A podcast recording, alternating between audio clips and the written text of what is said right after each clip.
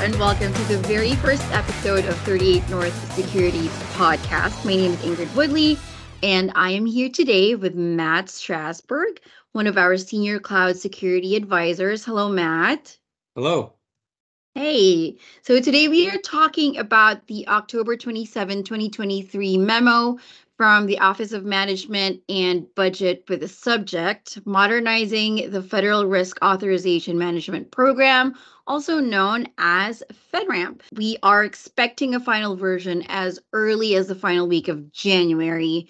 And so we want to do a refresher of that today in anticipation of that official announcement, we are going to talk about what the changes mean, where they're coming from with these changes, and how it will affect cloud service providers looking to get FedRAMP authorized in the future. Quick note to everybody just because we are doing this today, we are speculating. But once it does come out, expect another episode from us discussing um, what actually came out and what it means for everybody. So, for those of you who don't know, Matt Strasburg here used to work in the FedRAMP program. Um, program management office or the PMO. Um, Matt, can you tell us a little bit about your time in this role?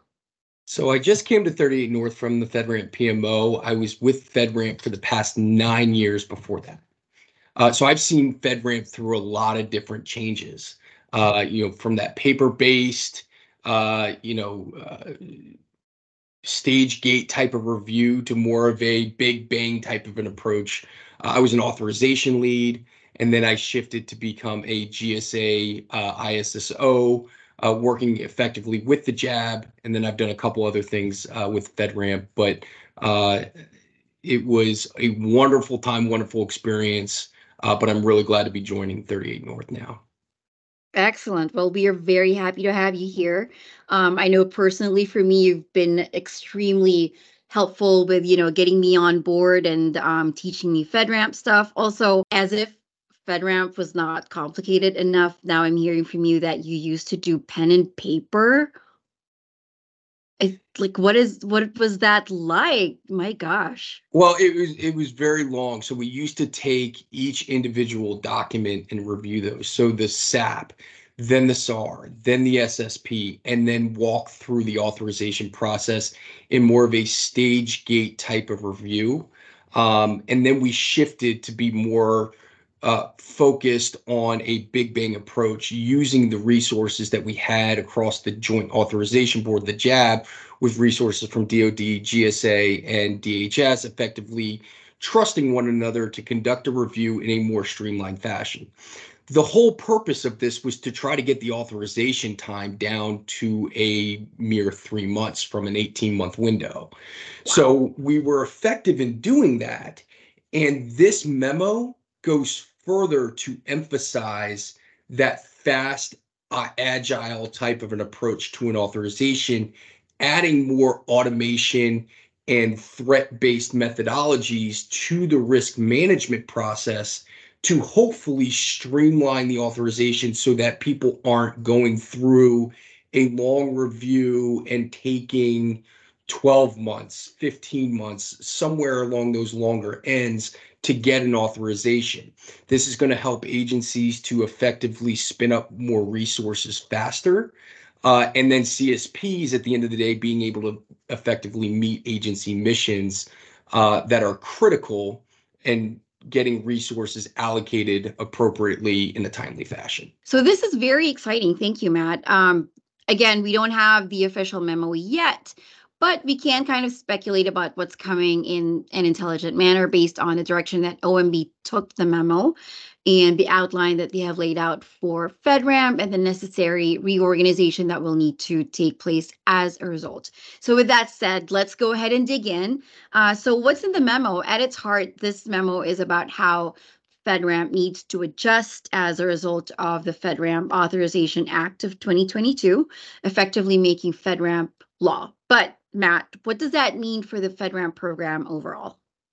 So back in 2011, uh, when FedRAMP was brand new, uh, it's undergone a lot of change. Uh, like we talked about with the very manual authorization process, it's spun up and become more agile and faster in order to adapt to rapidly changing market conditions. Um, this response uh, for OMB is to, yes, operationalize that FedRAMP Authorization Act, but to go one step further and look at the program structure of FedRAMP and enable them to identify areas of enhanced capabilities. Um, you'll see some changes that aren't necessarily outlined in here, but actually have a trickle down impact, not only to the CSP, but to the agencies that are working closely with those CSPs. And then the way that FedRAMP applies that risk based approach to authorizations, there's going to be more structure and more centralized impact of the program management office. There could be, as a result of this, some technical implications as well, as far as leveraging external systems um, some of that is still yet to be determined because after this OMB memo goes final, FedRAMP will have some time to react and implement along these guides. So while some things may change, the writing and the structure will be on the wall. And to get in front of that from an agency perspective and from a CSP's perspective is to identify that six month window, identify what's next. Where is my best and most likely pathway to success and FedRAMP authorization, especially when we're talking about that FedRAMP front door. How do I get there? And there's going to be some changes, and right now, some process areas that have stopped as a result of this memo's indefinite or, or timely release. Uh, you know, we anticipated since the public comment period went uh, and closed December 22nd, that they will be fairly quick in adjudicating those comments and releasing the final. So with that, you know, we can certainly dive into some of the other areas um, of this OMB memo and what that would specifically mean. Excellent. Yeah. Um, so a really big thing that I am seeing here is that there are now going to be more pathways to authorization. So like you said, you know, it's all about what CSPs feel is the best path for them. But the really big thing that I'm seeing also, the other really big thing is that this no longer includes the Joint Authorization Board or JAB. So, Matt, what can you tell us about what's happening here and why they made this decision? So, like I mentioned with the program structure, the FedRAMP board um, will be a policy based board, not having any authorization decisions for CSPs that have unique implementations or are looking for uh, you know guidance or precedent to be reestablished, the FedRAMP board will tackle much of those policy-based issues and looking at it much more from a holistic government perspective and the marketplace of cloud solutions evolving with encryption, involving with multi-factor authentication, evolving with a lot of the way cloud services are evolving in order to apply that to federal standards in coordination with NIST and CISA. That's kind of yeah. where that oh, that FedRAMP board will effectively sit. Much of the centralized authorizations decisions will be with the FedRAMP director and effectively the PMO working in coordination with the FedRAMP director on all authorizations. So, from a pathway perspective, it's going to be much more um, dependent on agencies to participate in the upfront initial authorizations. There are two defined paths that call out agencies specifically. One is a single agency authorization, which is kind of very similar to the agency authorization path.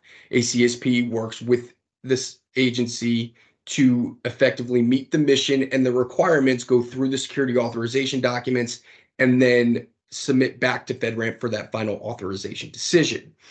What I see as one of the biggest hangups to that is going to be the resourcing.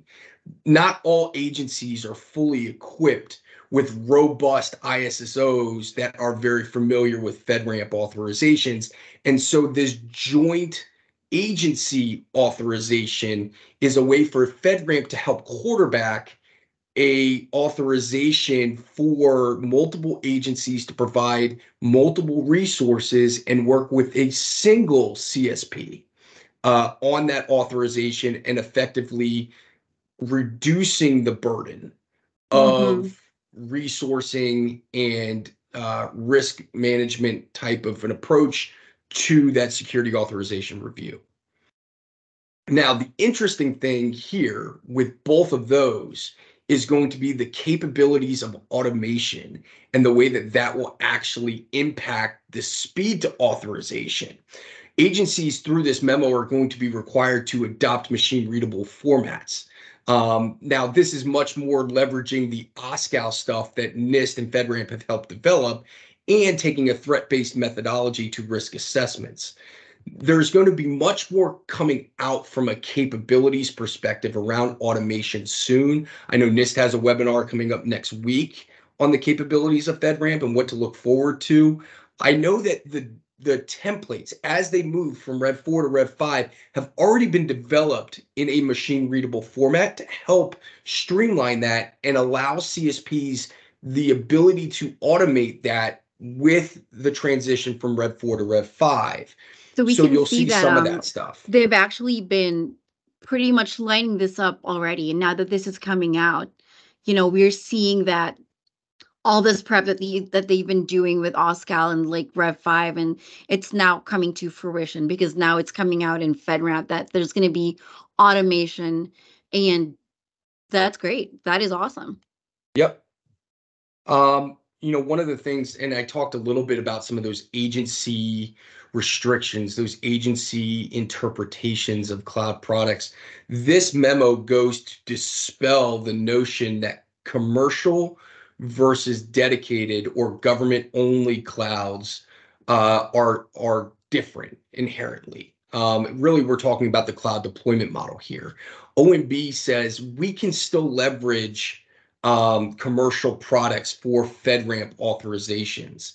And this is going to help CSPs to bring their own commercial products up to a federal standard and not have to manage two separate environments. So there will be some streamlined and a breaking down of the barriers of federal agency requirements to say, no, we need our own dedicated solution. We need that government only community cloud in order to operate within that federal environment. Yeah, because you see products like Zoom for government, and that that puts so much burden on the provider, and it's going to be that's going to be a barrier to you know getting a lot more products on the FedRAMP marketplace.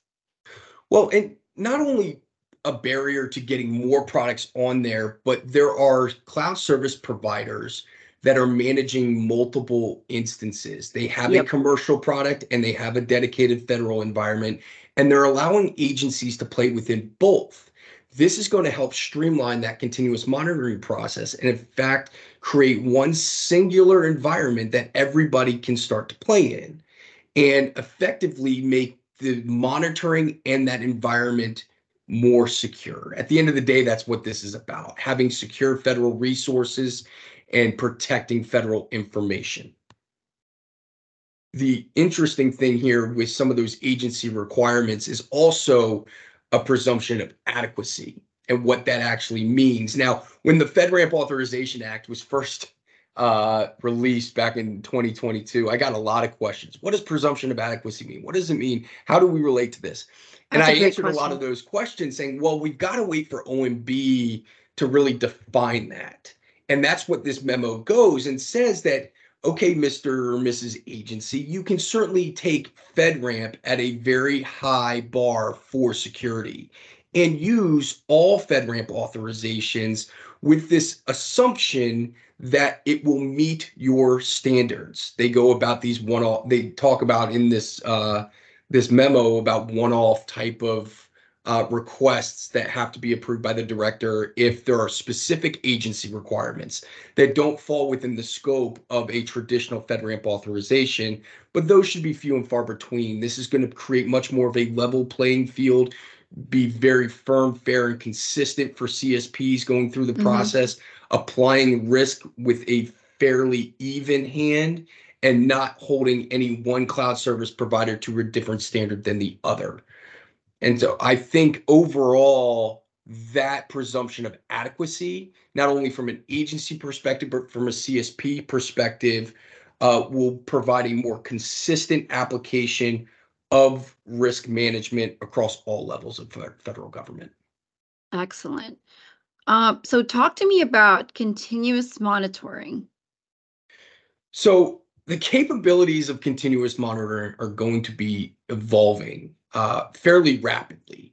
Mm-hmm. Uh, FedRAMP and, and being now a more centralized authorization arm, I believe will be taking more of a role in the continuous monitoring across all cloud services, not just the ones associated with the JAB. This mm-hmm. is going to create much more of a consistent continuous monitoring approach and looking at the agencies and reducing some of their burden as well by providing a dashboard or providing a near real time risk management profile on all cloud services. Now, that's going to have to scale up fairly quickly because there are over 300 cloud services. So for FedRAMP to be able to do that, they're going to need a tool that can scale up and scale down fairly quickly. I do know that they have one readily accessible and ready to roll out, but from an overall program perspective, they're going to have to continue to define what continuous monitoring looks like across all cloud systems. I think what you're going to see is a very, again, more firm, fair, and consistent approach, which will hopefully enable agencies to consume continuous monitoring in a responsible manner and not just only look at it in times of high risk but look at it on a monthly basis as it's intended. Um, it could even move from a point in time, you know, monthly type of cadence to more of a real time risk management profile. Would it be something that they would be able to do on their own, or is it going to require specialized knowledge? Well, certainly anything with FedRAMP, because it's a complex environment, requires a specialized knowledge set, not only from a mm. programmatic mm. perspective, but from a technical acumen perspective. Mm-hmm. And so being able to bleed both sides of the fence with this is what makes 38 North very valuable. Uh, but from a continuous monitoring perspective, specifically, there are some nuances when it comes to scanning, when it comes to interpreting POAMs, when it comes to looking at the inventory that we get questions on all the time. You know, yes, you may understand that for high vulnerabilities, it's 30 days. For moderate vulnerabilities, it's 90. For low vulnerabilities, it's 180. But how does that relate to POAM, effective POAM management? How are you managing your risks? And then how are you communicating that to agencies? That is going to be the biggest key is the communication of these risks and aligning it not only to CISA and the BOD 2202, but to other vulnerabilities that are out there.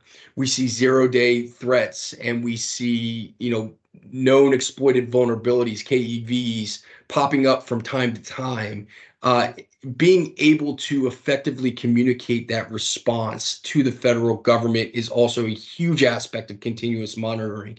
Incident response is a major impact. So it's not only the vulnerabilities, but what happens if there's a breach or when there's a breach. Yep what do we do? How do we handle that? And so it, it's not just so singularly focused where you're only looking at web os and db scans on a monthly basis but how do you relate that to the larger environment and be able to effectively communicate that to the agencies to give them the understanding that yes this environment is still secure? We're going to be the key players. Players won't change too much. Uh, mm-hmm. certainly with the dissolution of the Joint Authorization Board, as we can interpret from this memo, and more centralized impact within the PMO, I think you'll see more robust resources dedicated to the PMO specifically, with the FedRAMP board comprising of either previous TRs or other agency heads or CIO council members, OMB council members, those folks comprising of that board providing that steering committee. Now you also have the tech uh, or the, excuse me the TAC, the technical advisory committee, mm-hmm. which will also dive into those technical nuances that come up from cloud services from time to time how to handle certain risks how to handle certain implementations you know that go against the grain that go somewhat outside of the bounds of t- typical implementations. Um, you know, maybe there's that post quantum cryptography that's coming up. How does that get handled from a continuous monitoring perspective? What are the resiliencies on some of these scanners and some of those nuanced impacts to federal security um, and securing federal data? And then how does that get interpreted across the federal ramp environments, right? All, you know, those those cloud services that are playing within the marketplace. Do you feel like there's anything here that CSPs should be cautious of when this comes out? Yeah, one of the things that's mentioned in the memo is this uh, external framework and being able to apply external frameworks to FedRAMP. Uh, while it's meant well, this has been a conversation that has been ongoing for quite some time, many years, in fact, to try to look at SOC 2 or try to look at ISO 27001 and say, are there testing capabilities that those frameworks have that can be used for FedRAMP authorizations? And there's never really been a one to one comparison where we can say, yes, this testing can be reused. So I'm cautious to see what would actually come about that. Now, it can be put into the memo whether or not there's resources dedicated to that to say, yes, you know, this testing can be used for these controls. I'm still a little, a little weary of. Um, and then agency resources. We talked about a little bit of the joint agency um, authorization path and how the agency resources need to be um, uh, condensed to help with this. Is OMB going to go one step further and say agencies must dedicate certain resources to FedRAMP programs and saying that certain levels of ISSOs must be dedicated at a certain percentage level? this memo doesn't quite get there to enabling agencies to really effectively meet uh, FedRAMP requirements and help mm-hmm. with that streamlined process for authorizations. So while the authorization process for FedRAMP in their scope of work may be quicker, agencies are still left taking long periods of time to review documentation? How are we going to enable agencies through this memo to effectively meet that? I think that's still one of the questions that I have coming out. Certainly because this is draft, maybe there's some more being considered with that public comment period closing here soon. But as we move forward to 2024, I think as FedRAMP continues to evolve, we 38 North being our best positioned and able to meet that and effectively communicate those requirements and showing CSPs how to navigate this FedRAMP environment in a fast and efficient manner. Excellent. All right. I love that. So I think that covers everything. Um, Matt, do you have any last words for anybody listening to us today? No, I mean, certainly if we can be of help, reach out to us. We're happy to even have a small conversation about this. This is something that we find exciting and we're we're all about. I mean, this is what we do. And so uh, you know, certainly excited to see not only where this podcast stuff goes, uh, but certainly where the FedRAMP program takes us as well. Awesome. Thank you so much, Matt. Yeah, thank you.